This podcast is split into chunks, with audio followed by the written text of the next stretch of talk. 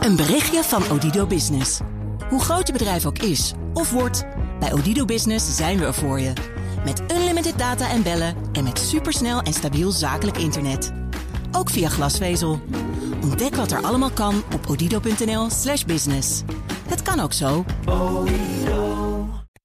De BNR Nationale Autoshow wordt mede mogelijk gemaakt door Lexus. Nu ook 100% elektrisch. BNR Nieuwsradio. De Nationale Autoshow. Meindert en Wouter. Ondanks de coronacrisis trekt de handel in auto-onderdelen weer aan. Sterker nog, er is één onderdeel dat niet aan te slepen is. Je hoort zo meteen wat. Ja, en de kickboxer Rico Verhoeven, wie kent hem niet, is autoliefhebber en bevriend met Formule 1-coureurs Max Verstappen en Daniel Ricciardo. Uh, ja, we spreken hem zo. Oeh. Ja? Alle hoeken van de studio laat hij ons zien waarschijnlijk. Ja, Ja, eh, Wouter, we zijn weer terug, jongen. Ja, Seizoen 9. Aflevering 1. De zomerserie in Zandvoort is ten einde. Je bent nog het zand uit je oren aan het... eh, Ja, het, Stoffen. het, het was niet meer zo lekker eh Nee. de afgelopen weken. Een beetje nat. Dus het was ook wel goed dat we nu gewoon lekker hier binnen nou, droog mogen hè? staan. Ja, en- nu net, dan breekt de zon door. Ja, een beetje. Bakken met regen over ons heen gehad. Ja, ja, Verschrikkelijk. Maar goed, eh, we hebben ook lekkere dagen gehad. Ja, heerlijk. Bijgebruind. Vooral ik. ja. Maar je hebt ook eh, tijd gehad om eh, te rijden. Ja, best veel gereden, ja. Onder andere met iets elektrisch. Ja. En iets- ID3. ID3. En ook nog de Golf GTI. Maar we gaan het vandaag over de ID3 eh, hebben. Ja, belangrijkste Volkswagen sinds de introductie van de kever. Ja, de, nou, de Golf vonden ze zelf ook wel belangrijk. Kever, Golf en ID3. Dat is een beetje het iconische rijtje zoals zij het voor zich zien. En is dat terecht? Ehm, nee en ja en nee. Ik denk dat het platform, hè, dat eh, MEB-platform, Ja. dus eh, modulaire elektronische bouwkasten, daar kunnen ze allerlei verschillende auto's op bouwen. Dat is de echte revolutie. Deze auto is de eerste, de ID3. Het is eigenlijk een Lego-autootje. Waar je vroeger, daar kon je ook ja. zo'n platform. Ja, maar het is de je van alles op bouwen. Precies. Nou, dat is, nee, ja, dat is eigenlijk wel letterlijk. Ja, je had inderdaad echt zo'n. En zo'n in Ja. het midden zat zo'n verdiepingje waar je in zat. Dat idee trouwens zit ook, zeg maar. Je hebt gewoon een voetengarage. Er zit een Porsche Taycan. maar heeft ook de ID3 en zo. Dat, dat, dat, dat idee is gewoon van Lego gejat. Goh, we komen tot een mooie inzicht alweer. Hoe lang zijn we aan het eh, uitzenden? Nog geen, eh, nog geen twee minuten. Nou, en nu al. Dit is Ja. een mooi ding. Goed. Nee, maar ik denk. Ik weet niet of de ID3 zeg maar, uiteindelijk zeg maar, over twee jaar de ultieme hardloper zou zijn op dit platform. Of dat er. En er komt de ID4 bijvoorbeeld, een SUV. En er komt van Skoda wat, heb ik al gezien. De Enyaq is een hele mooie auto. zou best kunnen dat een van die andere auto's uiteindelijk veel meer gaat verkopen. Omdat mensen zijn nu natuurlijk op zoek naar ander type auto's waar omhoog zitten en zo. Want Ja. we zijn allemaal bejaarden en kunnen niet meer in een lage auto stappen. Namelijk het veel te Ja, moeilijk aan. toch eerst maar even in die ID3 gestapt. En Ja. eh, je hoort zometeen de rijimpressie. Maar eerst Egbert-Jan van Hasselt. Na tien jaar vertrekt hij als landelijk projectleider infrastructuur bij de politie. Welkom. Dank je. Leuk dat u er bent. Het zit er bijna op. Laatste dagje. Ja, laatste dagje. Ja, Ja. laatste dagje. Letterlijk eh, laatste Gewoon echt een afscheidstournee. Absoluut. ja. Mooi dat ik hier mag zijn. Nou ja, eh, van harte welkom. Eindelijk zou ik willen zeggen. Eh, met wat voor gevoel neemt u afscheid? hè? Is dat met opgeven hoofd of ligt er nog veel werk voor uw opvolger klaar? Nou, wel, wel met opgeheven hoofd. Ja. We hebben mooie stappen gemaakt. Maar er blijft altijd heel veel te doen op verkeersveiligheidsgebied. En gelukkig heb ik een hele goede opvolger. Dus het geeft ook een heel goed gevoel dat we dat werk goed blijven doorzetten. Ja, want het, het, we hebben een enorme eh, daling gehad, hè, eigenlijk. Hè? Verkeersdoden, als je ze ziet, zeg maar, die grafiek, dan, dan, dan daalt het heel Ja, mooi. 1972, mijn geboortejaar. Ja, hoeveel hadden we er toen? 3000 volgens 3000, mij. ja, dat waren Ja. enorme getallen, ja. Ja, eh, nu Het was zes- ook hoog nodig dat ik geboren werd. Dus, Ja, dus, begrijp oh, ja daar, daar komt het door. Nou, Ja. eh, nee, want in 74 werd ik geboren en toen, toen zette hij die daling. Nee, dat heeft allemaal geholpen. Eh, maar, maar daalt niet meer verder. Hè? We, hebben, we hebben enorme successen gehad en nu zie je de curve weer oplopen. Ja, iedereen zit natuurlijk nu eenmaal in de grafiek in deze coronatijd. Maar eh, ook met de verkeersdoden zie je dus dat het weer omhoog loopt. Ja, wel veel lichter omhoog dan ooit naar beneden gegaan is. hè. Ja. We hebben natuurlijk een, eh, schitterend of een eh, laagste punt van 570 gehad. Ja. Een paar jaar geleden is weer 661 doden.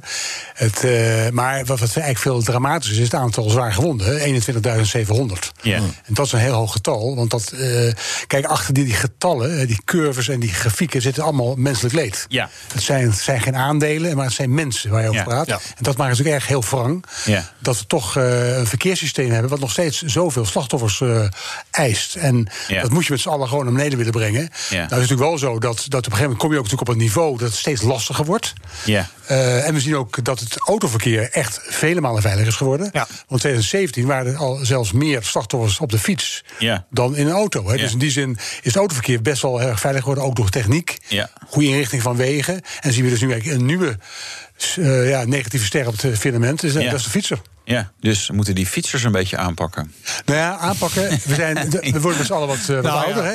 Of, of, of eh, het land anders inrichten natuurlijk. Ja, en dat is natuurlijk heel lastig. Kijk, er is natuurlijk een enorme toename van fietsers gekomen. Eén, door de vergrijzing. En mensen blijven veel langer mo- mobiel. Ja, en, Dat en met verschillende snelheden. Ja, maar we hebben nog de, good old ouderwetse oma-fiets, zullen we maar zeggen. Maar Ja. we hebben ook een speed pedelec en alles wat ertussen Ja, zit. vroeger had je natuurlijk maar twee soorten fietsen. Dat was eh, de gewone fiets en de racefiets. Ja. En dat was lekker duidelijk.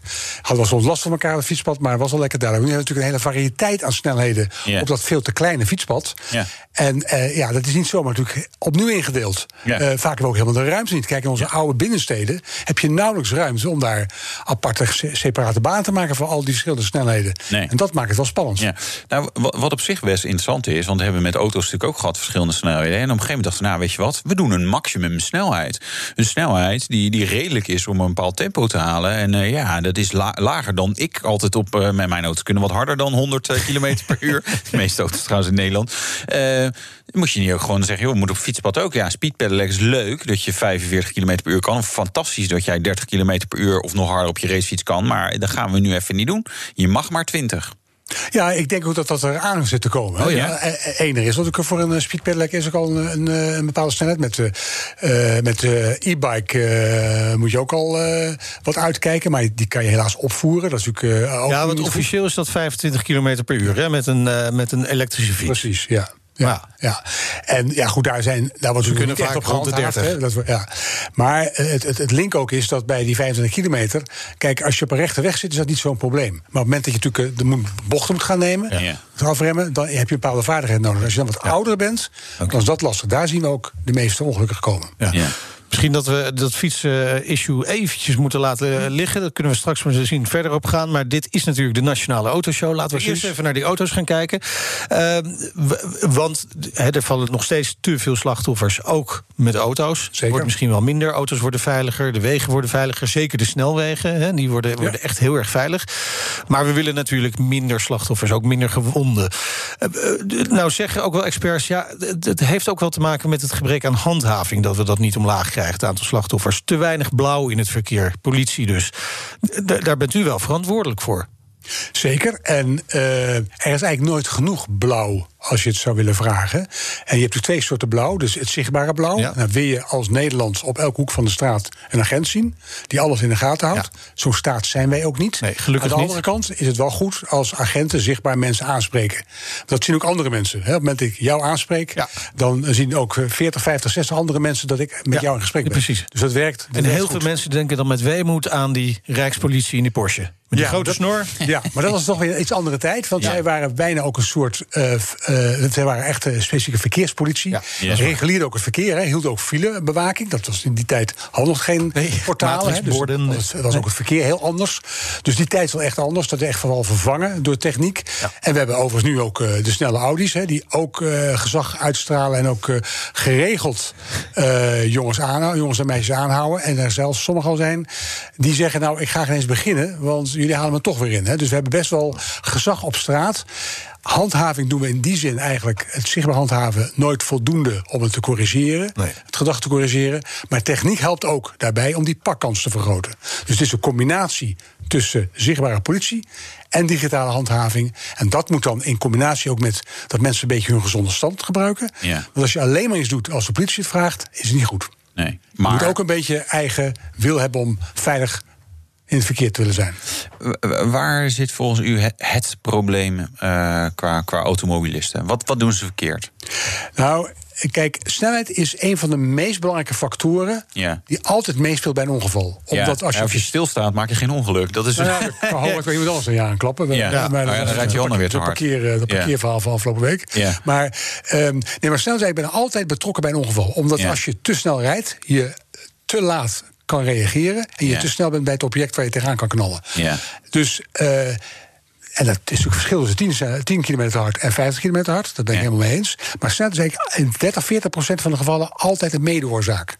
Daarnaast is afleiding een essentiële oorzaak. En die komt heel, het meeste voor in het De verkeer. smartphone. Ja. Ja, de smartphone. Ja, sorry, ik was Dat even aan het twitteren, Dat, dat is eigenlijk enorm gegroeid. Hè. En, eh, toen ik begon was dat eigenlijk geen thema. Nee. En nu is het eigenlijk een, een booming eh, business eh, geworden wat dat betreft. Qua gevaarzetting. Ja. En die combinatie is dodelijk. Ja. Want als jij namelijk twee, drie seconden niet op je schermpje... of op je schermpje kijkt, niet naar voren...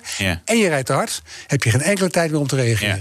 Nou, mijn stelling daarbij is eigenlijk... doordat eh, je 100 mag op de snelweg... en je lang onderweg bent... het voelt eh, zeg maar lekker veilig... want iedereen sukkelt een beetje zo achter, Mhm. achter elkaar aan. Eh snelheidsverschil met vrachtwagens ook nieuw met sommige mensen... want die rijden dan zeg maar onder de 100 op de teller... dus nou, die rijden ongeveer even hard. Zie ik gewoon best veel mensen ook gewoon met hun telefoon. Dus ik, ik zou bijna pleiten van... nou, laten we alsjeblieft weer 130 gaan rijden... zodat je in ieder geval het gevoel hebt van... ik ben iets aan het doen... Wat, Wat mijn aandacht verdient. ja, want hoe langzamer je rijdt. Ja, weet je, je ziet ook als mensen lopen. Ik bedoel, ik, hardlopend heb ik nog nooit iemand gezien die zeg maar. het- Maar, maar wandelend doe je dat wel. Ja, Ja. Ja, Nu, weet, nu weet je waarvoor we 100 zijn gaan rijden. hè? voor eh, de, de, omdat, omdat de boeren. Nou ja, laat maar stikstof. Ja, stikstofproblematiek. Nee, maar het is dus, ja. eh, en Nee, maar uit veiligheidsoverweging, hè, want dat is de vraag eigenlijk. Ja. Die- Ja. Zou, Nee, zou het dan kunnen Nee, kloppen nee, wat Wouter zegt? de voorstander van, eh, van die 100 kilometer, ook voor, de, voor de verkeersveiligheid. Want, en dat, dat zal ook eh, zich eh, bewijzen in mijn ogen, ook ze moeten bewijzen, dat het daardoor ook nog veiliger wordt. Nou ja, wij- wij de de- SWOF heeft hier ook onderzoek naar gedaan. En daar is nog in ieder geval geen eh, steekhoudend bewijs voor gekomen... Nee. dat het helpt bij het eh, verminderen van het aantal verkeersslachtoffers. Nee, nee dus dat, dat zal ze echt wel moeten bewijzen. Het is, klopt precies eh, wat jullie zeggen. Het is, natuurlijk- geeft een rustiger beeld. Dat kan ook wel wat slaapverwekkender eh, Ja. zijn. En, maar het, hopelijk is het geen aanmoediging om dan wel met die telefoon wel te gaan spelen. Eh, maar ja, het, het heeft ons wel verbaasd hoe goed Nederland zich op zich aan die 100 kilometer houdt. Hè, en met de Ja. uitzonderingen daar Ja. nagelaten. Nou ja, dat, dat, dat is natuurlijk ook wel. Hè, die handhaving is eigenlijk niet nodig voor alle Nederlanders natuurlijk. Zeker Hè. Laten we wel Zeker wezen, als er regels zijn. De meeste mensen houden zich gewoon aan de regels. Je hebt handhaving nodig voor, wat is het, 5% van de Ja, mensen, misschien misschien nog zoiets. minder. Misschien Ja. nog wel minder. Denk Eh, jij dat maar 5% van de mensen een smartphone eh, gebruiken in het verkeer? Nee, ik heb het nu even over hard rijden. Eh, Zelfs daarvan denk ik dat meer dan 5% wel eens te hard rijdt. Ja. Maar noodwaar te hard rijden, dat zal ongeveer in die grootte zijn misschien. Maar eh, toch gaan we daar, daar, daar is die handhaving voor. En daar gaat u ook op inzetten. hè. U heeft ook een, een, eh, een offensief tegen hardrijders aangekondigd op uw laatste dag. Wat gaat er gebeuren? Nee, voor, jullie, eh, voor jullie beeld, hè, dat de snelheidsovertredingen die wij nu meten met een mobiele radarset langs de kant van de Ja. weg is ongeveer 5% Oké. Bij een trekkertrol is dat onder de 1%. Ja. Natuurlijk dus dat is ook een beetje een beeld waarom je aan die 5% kan komen. Ja. Dat is een beetje, Ja, ondanks dat Flitsmeister waarschuwt, rijdt ons steeds Ja.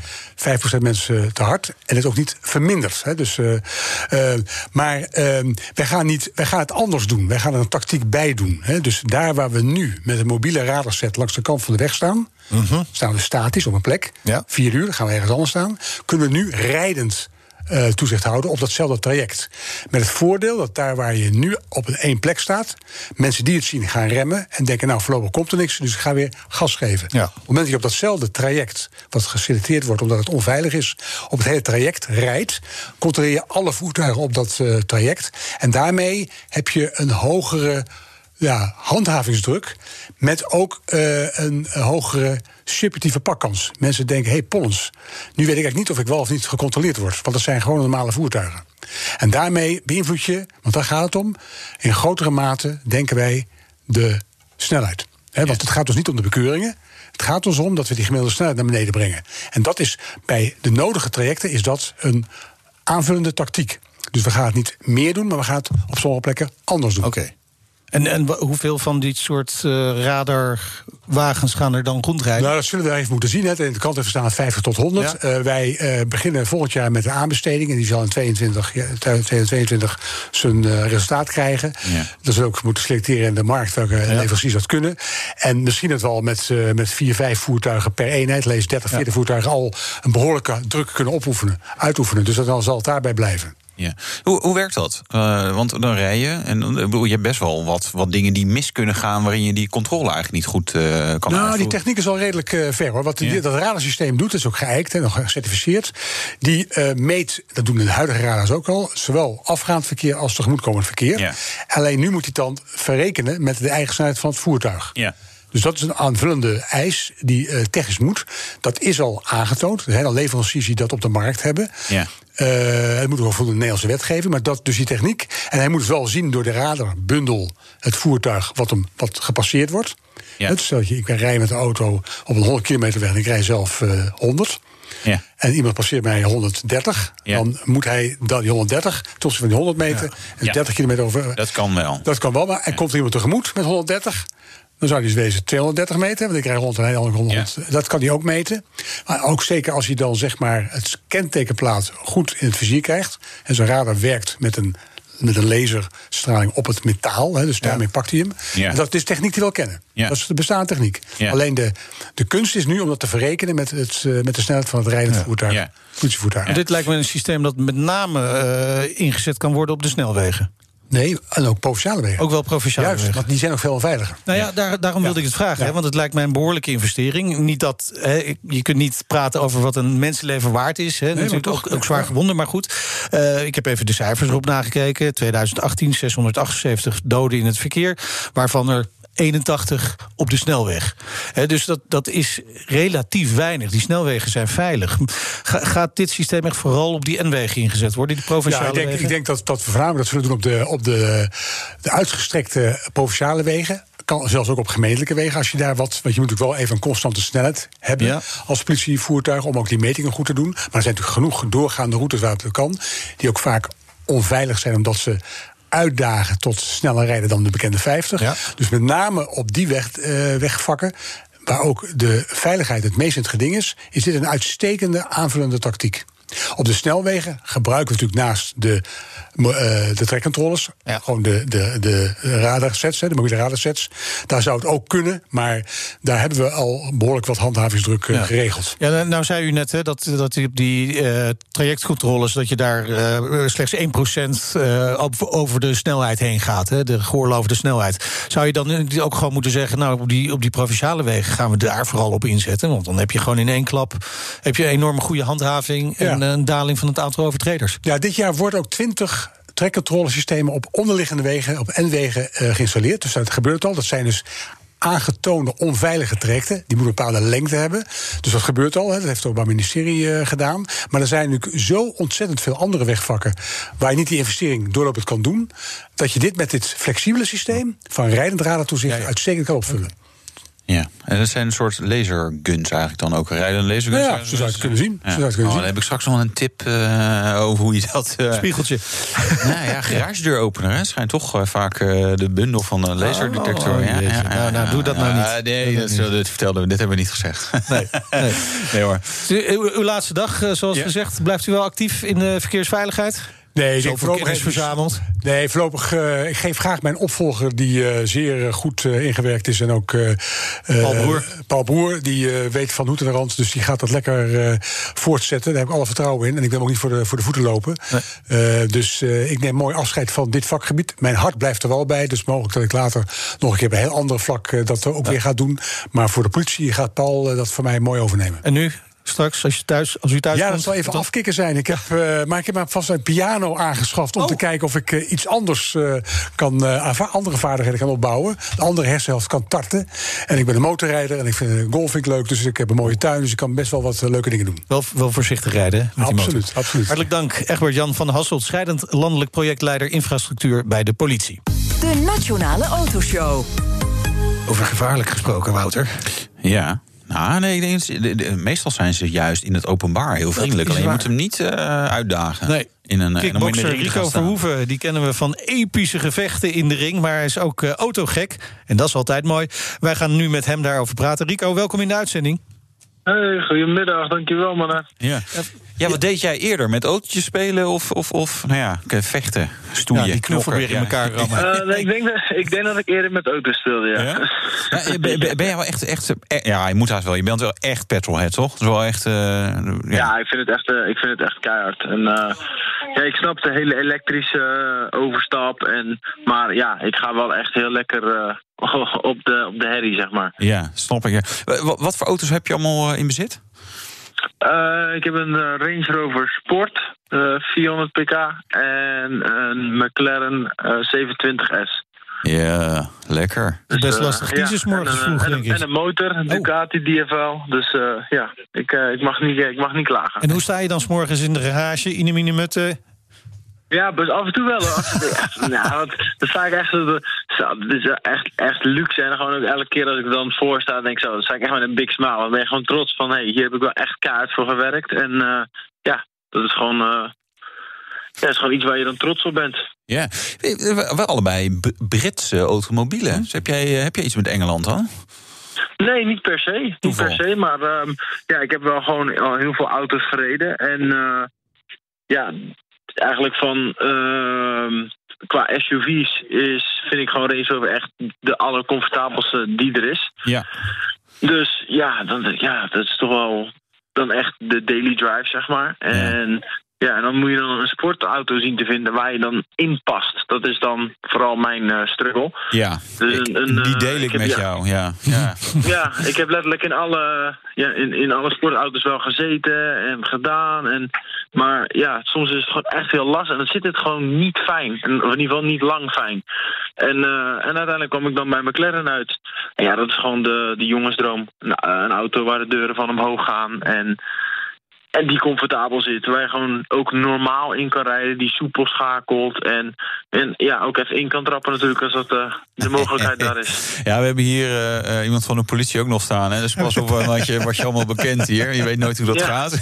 Eh, ehm, Nee, maar ik ga, ik ga gewoon van 0 naar 100 heel snel. ja, ja, daarom. En daarna rij je gewoon rustig verder. Ja, zo Ja, is dat natuurlijk ook eh, De, McLaren ja, is een beetje onopvallende auto, dat snap ik ook wel. Dus daar wil je graag zeg maar, eh, wat meer mee opvallen. Nee, je, je hebt een best wel heftig rapje bij mij om de hoek eh, bij eh, Absolute Motorstrop eh, laten plakken. Ja, ik denk, ja, weet je, het is.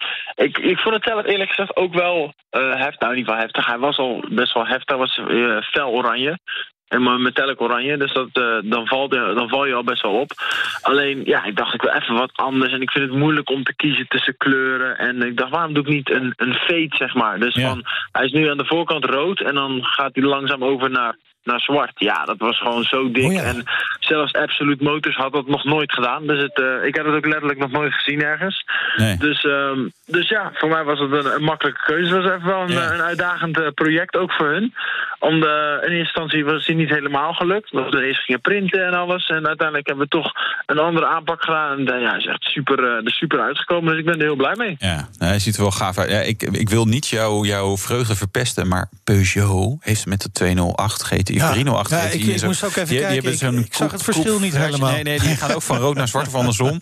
Maar ik heb het als rapper inderdaad nooit... Ja, ik vind het wel heel gaaf inderdaad. Ja, is echt mooi. Ja, wel. eh, eh, ehm, hey, en, eh, heb jij nog wensen op autogebied? Want je hebt wel, je hebt denk ik voor vele mensen nu nou, die droomgarage met een, eh, nou, een Ducati, een Range Rover, een Sport. Nou ja, dan zou je nog kunnen upgraden naar een echte Range Rover, zoals ik dan altijd zeg. En een McLaren. Maar heb, heb je nog iets voor zeggen? Nou, dat moet nog een keer komen. Nee, eigenlijk eerlijk gezegd niet. Ehm, ik moet. ehm, kijk, wat mijn, in de basis was altijd eh, een Aventador. Een Lamborghini Aventador was echt Ja. een soort van mijn. eh, ja, mijn most. Most wanted car, zeg maar. Echt van, dat is echt mijn droomauto. Ja, Maar ja, ik heb hem een paar keer gereden en ik word er gewoon niet blij van. nee. Ik zit niet lekker, hij is krap, eh, mijn hoofd komt bijna tegen het, tegen het dak aan. Ja. En ja, dan is eigenlijk heel die ervaring helemaal weg. En toen, ja, toen, wat ik zeg, toen kwam ik bij McLaren uit en dan, ja, dat is gewoon wauw. Weet je, en dan, eh, en dan kom je in. eh, het, het, het mooiste vind ik eigenlijk van het, om het hele verhaal compleet te maken, is dat ik, ik train al tien jaar in Utrecht. En nou, ik reed iedere keer daar langs, langs die, eh, langs die dealer. Ja. Nou, met al, die mooie, met al die mooie sportauto's. En ik heb altijd al gezegd, al tien jaar geleden al, zeg van... ooit ga ik hier een auto ophalen. ja, dus mooi. ja, dan, hoe tof is dat dan Ja, als je het dan tof. zoveel jaar later kan zeggen van... nee, ik heb dat ook gewoon, en ook Ja. gewoon daar. Ja. Dus dat is, eh, ja, dat is gewoon te gek. Daar Oh. zijn we gewoon daar zijn we heel trots op. Over trainen gesproken, Rico. Ondertussen zagen we op Instagram dat je aan het trainen was met eh, Max Verstappen. Die nu natuurlijk met vrije training bezig is in, in, in, in, in België, bij Spa. En ook met Daniel Ricciardo. Z- zijn jullie goed bevriend? Ja, ja, ja, ja, ja. Het is, kijk, uiteindelijk, we zijn natuurlijk. ehm, ja, ik denk dat, dat Max en ik wel mogen zeggen dat wij de twee eh, grootste en bekendste sporters zijn van, van Nederland. En eh, ja, echt een uithang, uithangborden voor de sport. En, Nee, je staat ieder geval in de top 10. maar, nee, maar Nee, ik, nee, denk, ik, denk, ik denk, sommige dingen mag je gewoon, ja, Ja. mag je een beetje met zijn naampje noemen, toch? En Ja. ik vind dat gewoon, eh, Ja. eh, ja, dat is gewoon wat het is. En, Hij is heel blij dat ja, hij niet in de McLaren hoeft te rijden, hoor. We kwamen, we kwamen elkaar regelmatig tegen op steeds meer evenementen. En je hebt een soort klik met elkaar. Ja. Dus toen was ik in Monaco en die, eh, die jongens waren er ook. Dus toen ehm, ja, was het eigenlijk een hele makkelijke klik. En ehm, een vriend, ik kwam daar in, in eerste instantie door een, eh, door een vriend van mij, Jozef Klibanski, de ja. kunstenaar. Ja. Die had een, een beeldje verkocht aan Daniel. Dus zo is, ook, eh, ja, zo, zo is het eigenlijk het hele cirkeltje rondgekomen. Dus ja, laten we trainen. Ja, en hij is ook een hele grote vechtfan. Ja. Dus, eh, dus ja, zo werd alles aan elkaar geknoopt en eh, gingen we lekker met z'n allen aan de bak. Je kent hem goed, wordt hij nog wereldkampioen? 100 procent. Dit seizoen dan? 100 procent. Ja. Nou, dat durf ik niet te zeggen of het dit seizoen wordt, maar deze man gaat 100 procent kampioen worden. Ja. En die gaat het ook lang vasthouden. En wanneer ga jij weer in de ring? Eh, we hopen december, uiterlijk januari. Dus, eh, dus ja, we zijn eh, ja, echt. Ik kan niet wachten. Echt letterlijk, ik kan niet wachten. Ik sta te popelen. Ik heb- ben het hele jaar. Ik train altijd. Dus ja, ik sta letterlijk te, te popelen om, eh, om, weer, om weer de ring in te gaan. Ja, en wij staan ook te popelen om je weer in actie te zien. Dankjewel, zeker, ja. kickbokser Rico Verhoeven. En zometeen. Ja, spreken we de één na grootste onderdelenhandelaar van de Benelux. En dan gaan we verklappen naar welk onderdeel eh, momenteel het meeste vraag is. Ja, ik ben benieuwd. Eh trekhaak. Eh, en jij, Wouter, reed met de Volkswagen ID3. Maar die ID3, ja, tot zo. BNR Nieuwsradio. De Nationale Autoshow. Meindert en Wouter. Ja, het duurde even, hè? eventjes maar, een paar jaar. Maar Volkswagen heeft de volledig elektrische ID3 af en op de weg gekregen. Ook dat nog. Ja. Wouter, die test de auto in de rijimpressie. Ja. Ja, wat in het vat zit, verzuurt niet, hè? Volkswagen. Nee. Nee, eh, we gaan het eerst hebben over de handel in auto-onderdelen. Ja. Ja. Te gast is Cor Baltus, de baas van de Alliance Automotive Group. We hebben net gevraagd of het Frans of Nederlands moesten uitspreken, maar dat was een beetje Engels, hè? Ja. Eh, de één na grootste onderdelen-distributeur, onder meer eigenaar van Preza. Ja, en die is bekend natuurlijk. Hè? Heel erg bekend in Automotive Land, Brezan. Welkom, eh Cor. Dank Ja, bekende gast van de show, dus we gaan tutoyeren, neem ik aan. Lijkt me een goed idee. Ja, dankjewel. Eh, we, we schrokken wel een beetje vanochtend. Jij ook, denk ik. Het CBS kwam met cijfers. Omzet in de, auto, eh, in de handel in auto-onderdelen daalde in het tweede kwartaal met 28 procent. Ja, jij zag dat natuurlijk wel aankomen. Hè? Gaat het zo slecht? Ik schrok niet. Oh, Ik, eh, ik eh, vroeg me alleen maar af hoe het CBS het zo mis kon hebben. Want eh, bij ons ziet de thermometer er iets anders uit. Oké. Nou, dat is, dat is op zich wel verrassend. Nou, natuurlijk. Maar hoe anders ziet hij eruit dan? Want we, zitten jullie wel met een, met, een, met een omzetdaling... of hebben jullie gewoon te maken met een stijging? Ja, op zichzelf is het niet zo verrassend. Eh automotive aftermarket is eigenlijk wel anticyclisch. Hè. Als het economisch iets minder gaat, dan worden er vaak minder nieuwe auto's verkocht. En dat betekent per definitie dat het rijdend wagenpark dan iets ouder wordt. Ja, dat is goed voor jullie. Eh, en dan wordt er, is er dus meer onderhoud en reparatie nodig. Dus dat is op zichzelf eh, opvallend. Alleen dit is natuurlijk niet een normale economische recessie. Hè. Er gebeuren natuurlijk hele gekke dingen. Ineens staat een heel groot deel van het wagenpark stil. ja.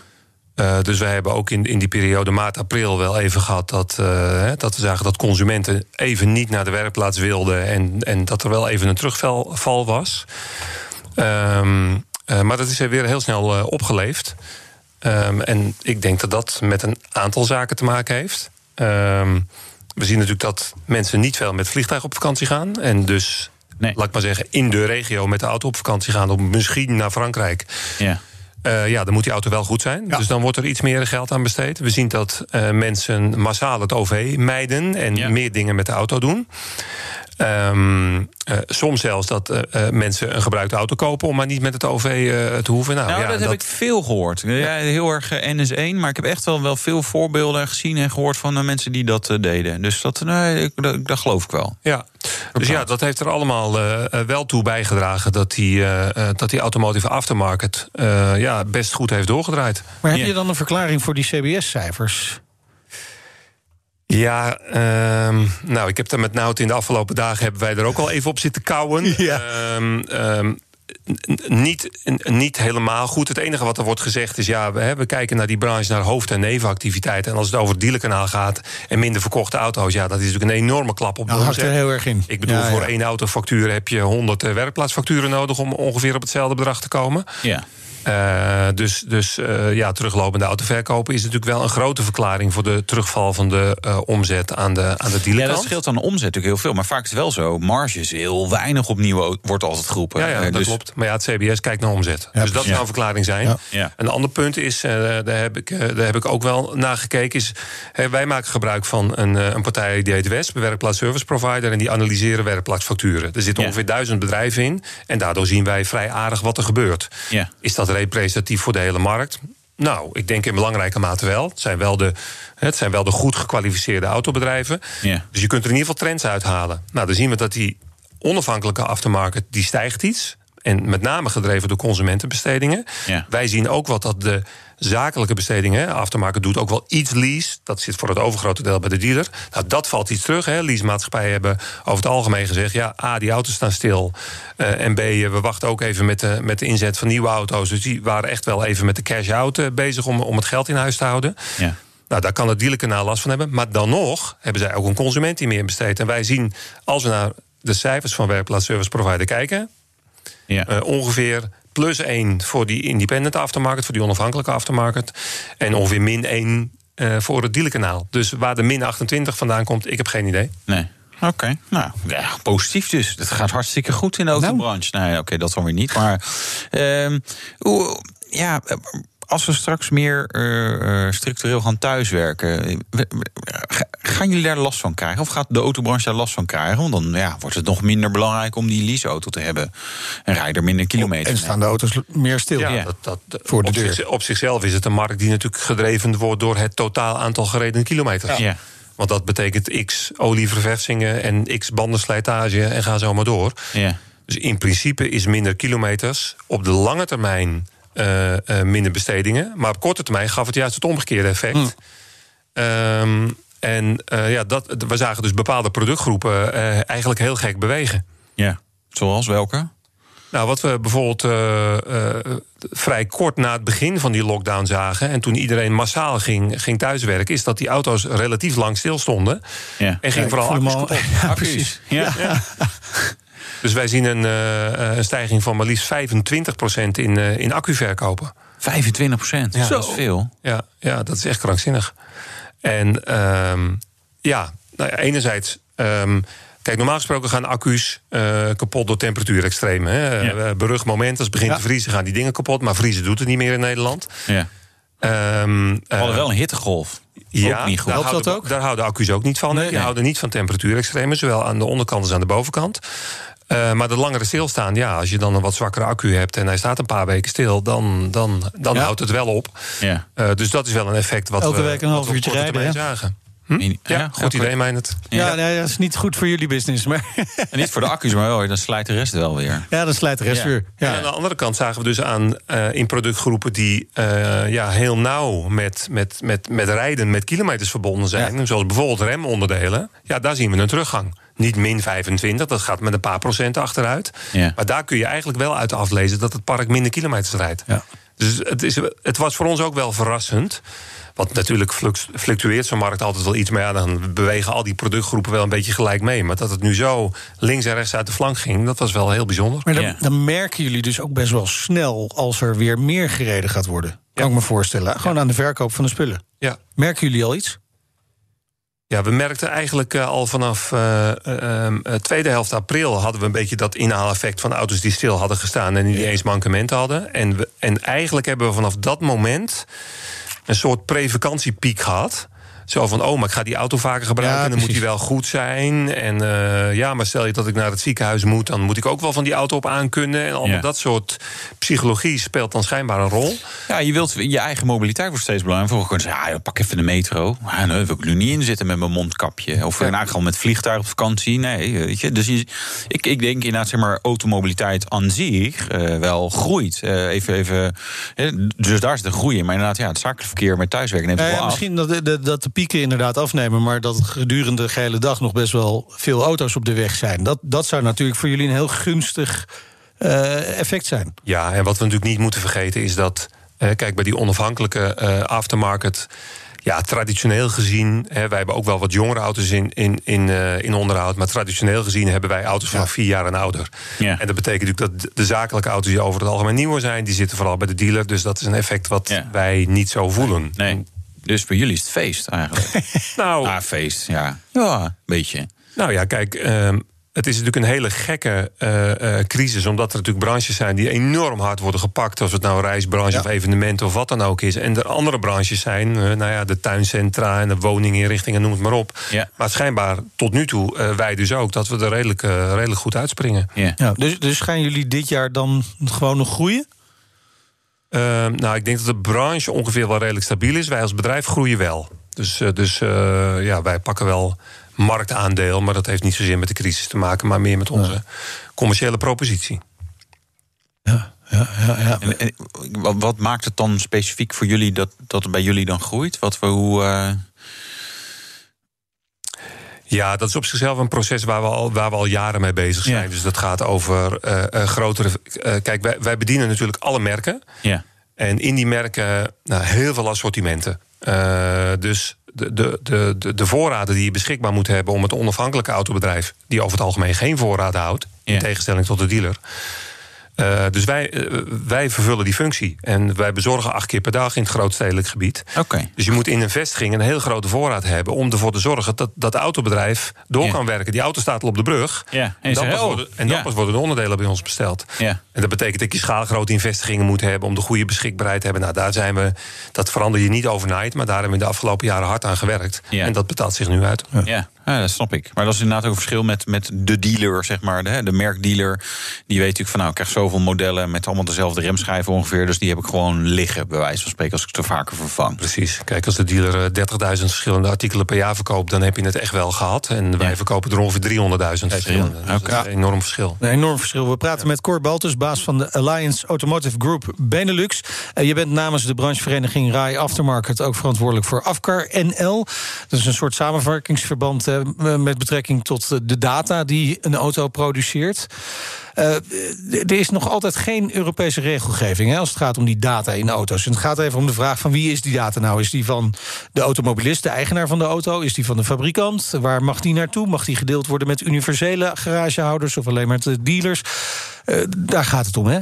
Samengevat. Ja, Mis ik nog iets? Nee, nee, nee. Het is een goede samenvatting. Gelukkig, U bent, u bent gelukkig. goed op de hoogte, meneer Ja, ja, maar hoe Eh, komt het dat er nog steeds geen Europese regelgeving is? Want het is wel belangrijk, ook voor die automobilist. Klopt. Nou, dat stoort ons ook. Ehm, en eh, kijk, op zichzelf is het logisch dat de politiek. eh, eh, dat loopt al aan achter technologische ontwikkelingen. Dat kan niet anders. Eh, maar goed, eh, in 2014 was al duidelijk dat marktpartijen zoals de onafhankelijke aftermarket en autofabrikanten, die concurreren tenslotte met elkaar, het daarover niet eens konden Ja. worden. En ja, we zijn inmiddels zes jaar verder en er is nog geen wetgeving, dus dat wordt wel tijd. Maar goed, het is de Europese Commissie inmiddels duidelijk dat om eh, volstrekte marktverstoring te voorkomen, dat ze hier wel iets voor moeten gaan regelen. En dat is nu wel in, in voorbereiding, dus er zijn marktconsultaties, et cetera. Dus er zullen begin eh, 21 eh, nou ja, de eerste voorstellen richting wetgeving moeten komen. En dat, is, dat vinden wij wel belangrijk. eh, want dat betekent in ieder geval eh, dat ze hebben aangegeven dat er wetgeving moet komen. Ze hadden het ook volledig vrij kunnen laten. Maar ja, we denken dat dat een, een, een heel ongelijk speelveld zou creëren. Want wat was er dan gebeurd? nou ja, kijk, wij vinden de metafoor met een voetbalwedstrijd wel aardig. De autofabrikant, ja, die produceert die auto's. Die heeft al die auto's connected gemaakt. Dus die ontvangt per definitie de data. Ehm, ehm, en nu komen we dus in die situatie terecht dat we een soort voetbalwedstrijd hebben eh, waar eh, 22 spelers op het eh, veld staan. Eh, die ene partij, eh, elf, die, dat zijn de spelers van de autofabrikant. Eh, die andere elf, dat zijn nou ja, de ANWB's van deze wereld en de bandenbranche, eh, eh, eh, eh, schadeherstellers eh, en onafhankelijke autobedrijven, leasemaatschappijen, noem ze maar op allemaal. Al die partijen die dus in Afkaranel ook samenwerken. Die, die eh, staan aan de andere helft van het speelveld. Maar de scheidsrechter, namelijk degene die gaat regelen wie wanneer de data krijgt, is ook een autofabrikant. Ja, ja. Nou, Wie denk je dat er gaat winnen? Ja. die voetbalwedstrijd die gaat niet door die elf onafhankelijken worden Nee. gewonnen. Nee. Dus dat is eigenlijk de fase waar we nu in zitten. Dus daar is wel een, een, een beetje guidance eh, zeg maar, nodig. En, en ja, wij stellen dat de bereider, respectievelijk de eigenaar, ja, die moet in controle zijn. Ja. Als die zegt. Joh, eh, ik, heb een, eh, ik heb een abonnement bij de ANWB. En de ANWB mag data, zelfs inclusief locatiedata hebben. Want mijn auto valt stil. Nou, laat ze vooral snel weten waar ik sta. Ja. En bij de volgende service provider, dat is eh, mijn garage of dat is eh, weet ik veel wat. Misschien heb ik wel een appje van de McDonald's draaien, want die mag best weten wanneer ik aan koffie toe ben. Hè, zo zijn er natuurlijk allerlei verschillende belanghebbenden. Ja. Nou, laat die bereider dat vooral bepalen wie welke data krijgt. Ja. Ja, aan de andere kant zou je kunnen zeggen van ja, maar in de, in, op internet is daar ook een soort ongelijkheid. Hè? Ook niet iedereen weet eh, genoeg hè, alles van iedereen. Dus eh, ja, het, het is nou eenmaal zo. Als je een, een iPhone gebruikt of een Google, een Android-telefoon, ja, dan, dan weet Apple slash eh, Samsung weet meer van mij. Dus, dus waarom moet ik als consument moet ik dit belangrijk vinden dat dit, dat, dat dit zo wordt geregeld? Ik snap ja, waarom jullie het willen, hè? Maar, Maar, kijk, jij bepaalt wel welke, welke apps er op jouw telefoon draaien, wat Ja. jij belangrijk vindt. Ja. Eh, en, en als dat dus een app nou ja, van, van bijvoorbeeld ANWB is, nou, dan, dan, dan kun jij data van de ANWB. En als jij iets aan hen wil teruggeven, dan kan dat. Ja. Dus, en dan, dan ben je nog wel in control. Ja. En dat ben je eigenlijk niet. Dus als jij nu zegt van op dat tweede scherm in die auto gaat de autofabrikant mij, gaat met mij communiceren. Want die zegt dat ik aan onderhoud toe moet en dat ik vooral ergens naartoe moet. Ja. Dan moet jij toch kunnen bepalen of je daar een app van Bosch Car Service hebt draaien. En dat Bosch Car Service jou gaat adviseren eh, wat je moet doen. Als, als jij daar in onderhoud wilt zijn. Ja. Hoe, hoe zie je dit praktisch voor? Want ik kan me voorstellen als een klant een nieuwe auto koopt, bij een dealer waarschijnlijk dan, hè, dat hij gewoon even een contract onder zijn neus krijgt. En wil hij hier even tekenen. En dan tekent hij ook toevallig even daarvoor, voor die data. Dat hij gewoon naar de autofabrikant gaat. Hoe, hoe ga je de, de consument daarop op wijs maken? Want veel consumenten zullen zich dit niet eens beseffen, denk ik. Nou ja, dat is, dat is wel aan het gebeuren. Jullie collega's van het FD hebben eerder dit jaar eh, eh, aandacht gegeven aan het feit dat de privacyregels op dat Ja. vlak door de Europese Commissie behoorlijk strikt worden uitgelegd. En dat er rondom het afleveren van de auto en duidelijk maken van wat er nu met die data gebeurt. eh, dat autofabrikanten daar best wel een steekje laten vallen. Ja, want zo gaat het nu toch ja, wezenlijk. precies. hè? Nee, het- het- AVG, mensen tekenen ervoor Ja. gewoon bij het contract en klaar. Ja, dat klopt. Eh, maar tegelijkertijd zien we natuurlijk dat er, dat er een grote mate van bewustwording is. En ja, dat wordt natuurlijk ook gedreven door de techreuzen, door de, door de Googles en de Facebooks, et cetera. Dat, dat mensen zich toch meer afvragen van ja, wat gebeurt er met mijn data? En nogmaals, eh, wij willen niet bepalen wat er met de data gebeurt. Maar we vinden niet dat de autofabrikant het zou moeten bepalen. Die consument moet gewoon eh, aan de knoppen zitten. Wanneer komt hier duidelijkheid over? Nou ja, zoals gezegd, eerste helft 21, Ja. eh, eerste, eerste wetgevingsontwerpen. dus, eh, Ja, het, precies. eh, Dus de wetgeving is eh, 2022. Ja, ja, ja, goed. Ja. Zoals dat gaat. Het, de molens draaien niet helemaal eh, van 0 tot 100 eh, in minder dan drie seconden in Brussel. Het duurt even. Dankjewel. We blijven graag op de hoogte. Dankjewel voor dit gesprek. Cor Baltus. De rijimpressie. Ja, zonder twijfel een van de belangrijkste Volkswagens in jaren, de ID3. En Wouter, die mocht er mee op pad. Dit is echt een next big thing voor Volkswagen. Kever, Golf, ID3. Zo zien ze het zelf. Hè? En de- ja, ergens is dat misschien ook wel zo. Dus eerste volledig eh, als elektrische auto ontwikkelde elektrische Volkswagen. En we hadden natuurlijk al de E-Up en de E-Golf in eh, verschillende generaties zelf. En daarvoor ook wel omgebouwde andere Volkswagens. Eh, maar ja, dit is vanaf de start op een compleet nieuw platform ontwikkelde elektrische auto. Het MEB-platform, modulaire elektrische bouwkasten. Lekker Duits accentje eroverheen, dan klinkt het altijd beter. Daar gaan nog heel veel andere modellen volgen op dit platform. Van Volkswagen, ID4, eh 4 hebben ze al aangekondigd. Eh, maar ook van Seat, Audi, Skoda en Ford Mustang Mach-E wordt bijvoorbeeld ook op ditzelfde platform, het MEB-platform van de Volkswagen Groep, eh, gebouwd en ontwikkeld. Dat is wel weer bijzonder, maar dat is ook makkelijker met een elektrische auto. Feitelijk is dat een, ja, een skateboard, daar zitten batterijen in en een elektromotor en carrosserie die je erop bouwt. Ja, dit is, die, die kan je vrij makkelijk aanpassen. Dat klinkt natuurlijk wat minder ingewikkeld dan het daadwerkelijk is. Maar zo leggen ze dat zelf ook uit. Je kunt daar wel echt wel flexibeler mee eh, omgaan. ID3 dan. Ik kan me voorstellen dat je denkt, ja, ik kan me nog niet helemaal een beeld vormen van wat voor soort auto dat is. Hij zit een beetje tussen Polo en Golf qua lengte in. Qua ruimte is het meer Golf en Passat. Hij heeft namelijk dezelfde wielbasis als de Passat, terwijl die auto veel korter is. Um, en dat heeft ermee ook weer mee te maken, ja, elektrische auto. Je hebt niet al die componenten die je ergens kwijt moet, maar wel weer het accupakket, wat je het liefst tussen de wielen doet. Dus hij heeft een, de, wielen echt heel erg op de hoeken staan. Dus in zekere zin zijn dit ook hele nieuwe ja, modellen die, die, die niet per se te vergelijken zijn met het oude spul wat ze hebben of hadden. Um, Qua technologie, belangrijke zaak natuurlijk. Hoe groot is de accu? Hoe ver kan je rijden? Nou, ze komen drie accuvarianten. De kleinste, eh, dat duurt nog even. Waarschijnlijk volgend jaar komt die 45 kilowattuur groot. Middelste, netto 58 kilowattuur. Dat is het netto's wat je echt kan gebruiken. Grootste, 77 kilowattuur groot. Nou ja, we hebben natuurlijk een actieradius die uh, bijhorend is. Die loopt steeds op. Uh, de kleinste weten we nog niet precies van. Iets van 330 km per uur. WLTP-kilometers. de middelste 426 en de grootste 549 uh, kilometer kom je daarmee ver in de WLTP. Nou, praktijk natuurlijk iets minder, maar het is op zich voldoende lijkt mij. En dan is natuurlijk belangrijk ook, ja, hoe gaat dat laden? Nou, gewoon drie fasen, 11 kilowattuur uh, maximaal. Dat is snel genoeg om, nou ja, uh, 77 kilowattuur maximaal, delen door 11. Nou, dan kom je op 7 uur, dus in de nacht is die vol. Snel laden, volgende onderwerp wat belangrijk is. Um, 100 kilowatt uh, of 125. Dus dat hangt een beetje van de versie af. De middelste batterij heeft al 100. Die grotere heeft dus 125 kilowatt maximale snelheid. Nou, ook dat is, dat is niet baanbrekend, maar het is snel genoeg. Ook snel genoeg, acceleratie. Niet snel genoeg, topsnelheid. Topsnelheid namelijk begrensd, 160 km per uur. We kregen er iets meer, konden we eruit persen op de Duitse autobaan. Maar ja, daar is hij dan niet heel geschikt voor. Wel snel genoeg. Sprint naar de 100. 7,3 seconden voor de middelste batterij. De grotere batterij heeft hetzelfde vermogen, uh, de elektromotor. Dus is iets langzamer, omdat die auto simpelweg iets zwaarder is. Dus die doet er 7,9 seconden over. De elektromotor heeft trouwens 204 pk, 310 Nm koppel. Maar we weten ook van dit platform, er kan ook een motor op de vooras worden toegevoegd van 102 eh, pk. En er komt ook nog een iets lichtere variant met 146 pk. Wat dan potentieel eigenlijk ook wel prima is.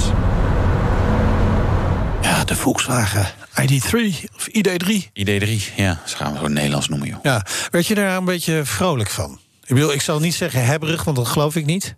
Nee, kijk, nou, Kun je je voorstellen dat andere mensen er hebberig van worden? Ja, kan me voorstellen. Nou, ik zat, we, we hadden veel lunch met een, een Duitse PR-dame. Uh, ah, toen dacht ik wel, ja, curryworst. Ja, nee, even niet deze keer. Um, en toen dacht ik wel van, nou ja, motor achterin, achterwielaandrijving. Veel komt er niet een GTI-achtig of een hmm. ID3R of zoiets? Want dat, dat is in de, want in de basis is het echt wel een, geinige auto. Alleen ja, het is een beetje zoals een Golf. Van een Golf, ja, vind ik prima auto. En een Golf GTI vind ik echt leuk. En een Golf R nog leuker. Maar dat, dat, dat rijdt ook echt goed. Ja, dit rijdt in feite ook wel gewoon echt, uh, ja, echt uh, prima rijden. Weet je, het is echt een. Um, een auto. Uh, weet je, dit is, dit is zeg maar nog maar de voorbode van wat er allemaal gaat komen. Hè? Mensen onderschatten dat een beetje. Ja, maar voorbode van wat gaat komen. Hè? Want inderdaad, uh, Volkswagen heeft uh, enorm veel modellen aangekondigd. Die komen allemaal op datzelfde platform? Ja, in principe, nou, we hebben ook nog het Porsche Taycan-platform. Oh, Dus Porsche en Audi gaan daar ook nog wat dingen op bouwen. Uh, ik heb geen idee. Ik denk dat het daarbij blijft. Of misschien dat Lamborghini of Bentley ook nog iets doet daarmee. Maar in principe Skoda, Seat, Volkswagen, Cupra... nou, allemaal, maar Audi, Audi bijvoorbeeld ook op dit platform. Ja, er gaat nog heel veel. Ja, maar maar oké, de concurrentie concurrentie moet hij zich zorgen maken? En dan is de vraag altijd de concurrentie die al elektrische auto's levert, of juist de concurrentie die dat nog niet heeft? Nou, ik denk wel beide. Weet je, je ziet Volkswagen goed altijd langzame dingen, ze niet vooroplopend. Maar als ze het doen, doen ze het wel uh, meestal wel vrij goed. Uh, dus kijk, de partijen die helemaal niks elektrisch hebben, uh, ja, die kunnen potentieel wel lastig okay. gaan krijgen. Ze moeten nog wel even sleutelen aan de software. Ja, aan de andere kant zijn het twee dingen die nog niet werken. Zeg maar virtual reality, dat pijlen zeg maar echt op je heads-up display worden geprojecteerd. Okay. Lekker belangrijk. En het plannen van je route uh, met laadstops. Dat is wel belangrijk, maar dat, ze zijn ermee bezig. En dat komt uiteindelijk wel goed. Weet je, dat moet je nou, op een paar Ik ga het zelf ook nog een keer ervaren. Ik ga dat ding ook nog even rijden. Dit was de Nationale Autoshow. Terugluisteren kan via de site, de app, Apple Podcast of Spotify. Ja, ongelooflijk. Zo, keuzestress van welke manier ga Gewoon ik ergens abonneren. Ja, en dan kan je ook nog even lekker twitteren met ons. Facebook en Instagram, en kan ons volgen. Hè? Mijn naam, Wouter Karsen. En ik ben Meijnerd Schut. Tot volgende week weer. Doei. De BNR Nationale Autoshow wordt mede mogelijk gemaakt door Lexus. Nu ook 100% elektrisch. Een berichtje van Odido Business. Hoe groot je bedrijf ook is of wordt, bij Odido Business zijn we er voor je. Met unlimited data en bellen en met supersnel en stabiel zakelijk internet. Ook via glasvezel. Ontdek wat er allemaal kan op odido.nl/slash business. Het kan ook zo.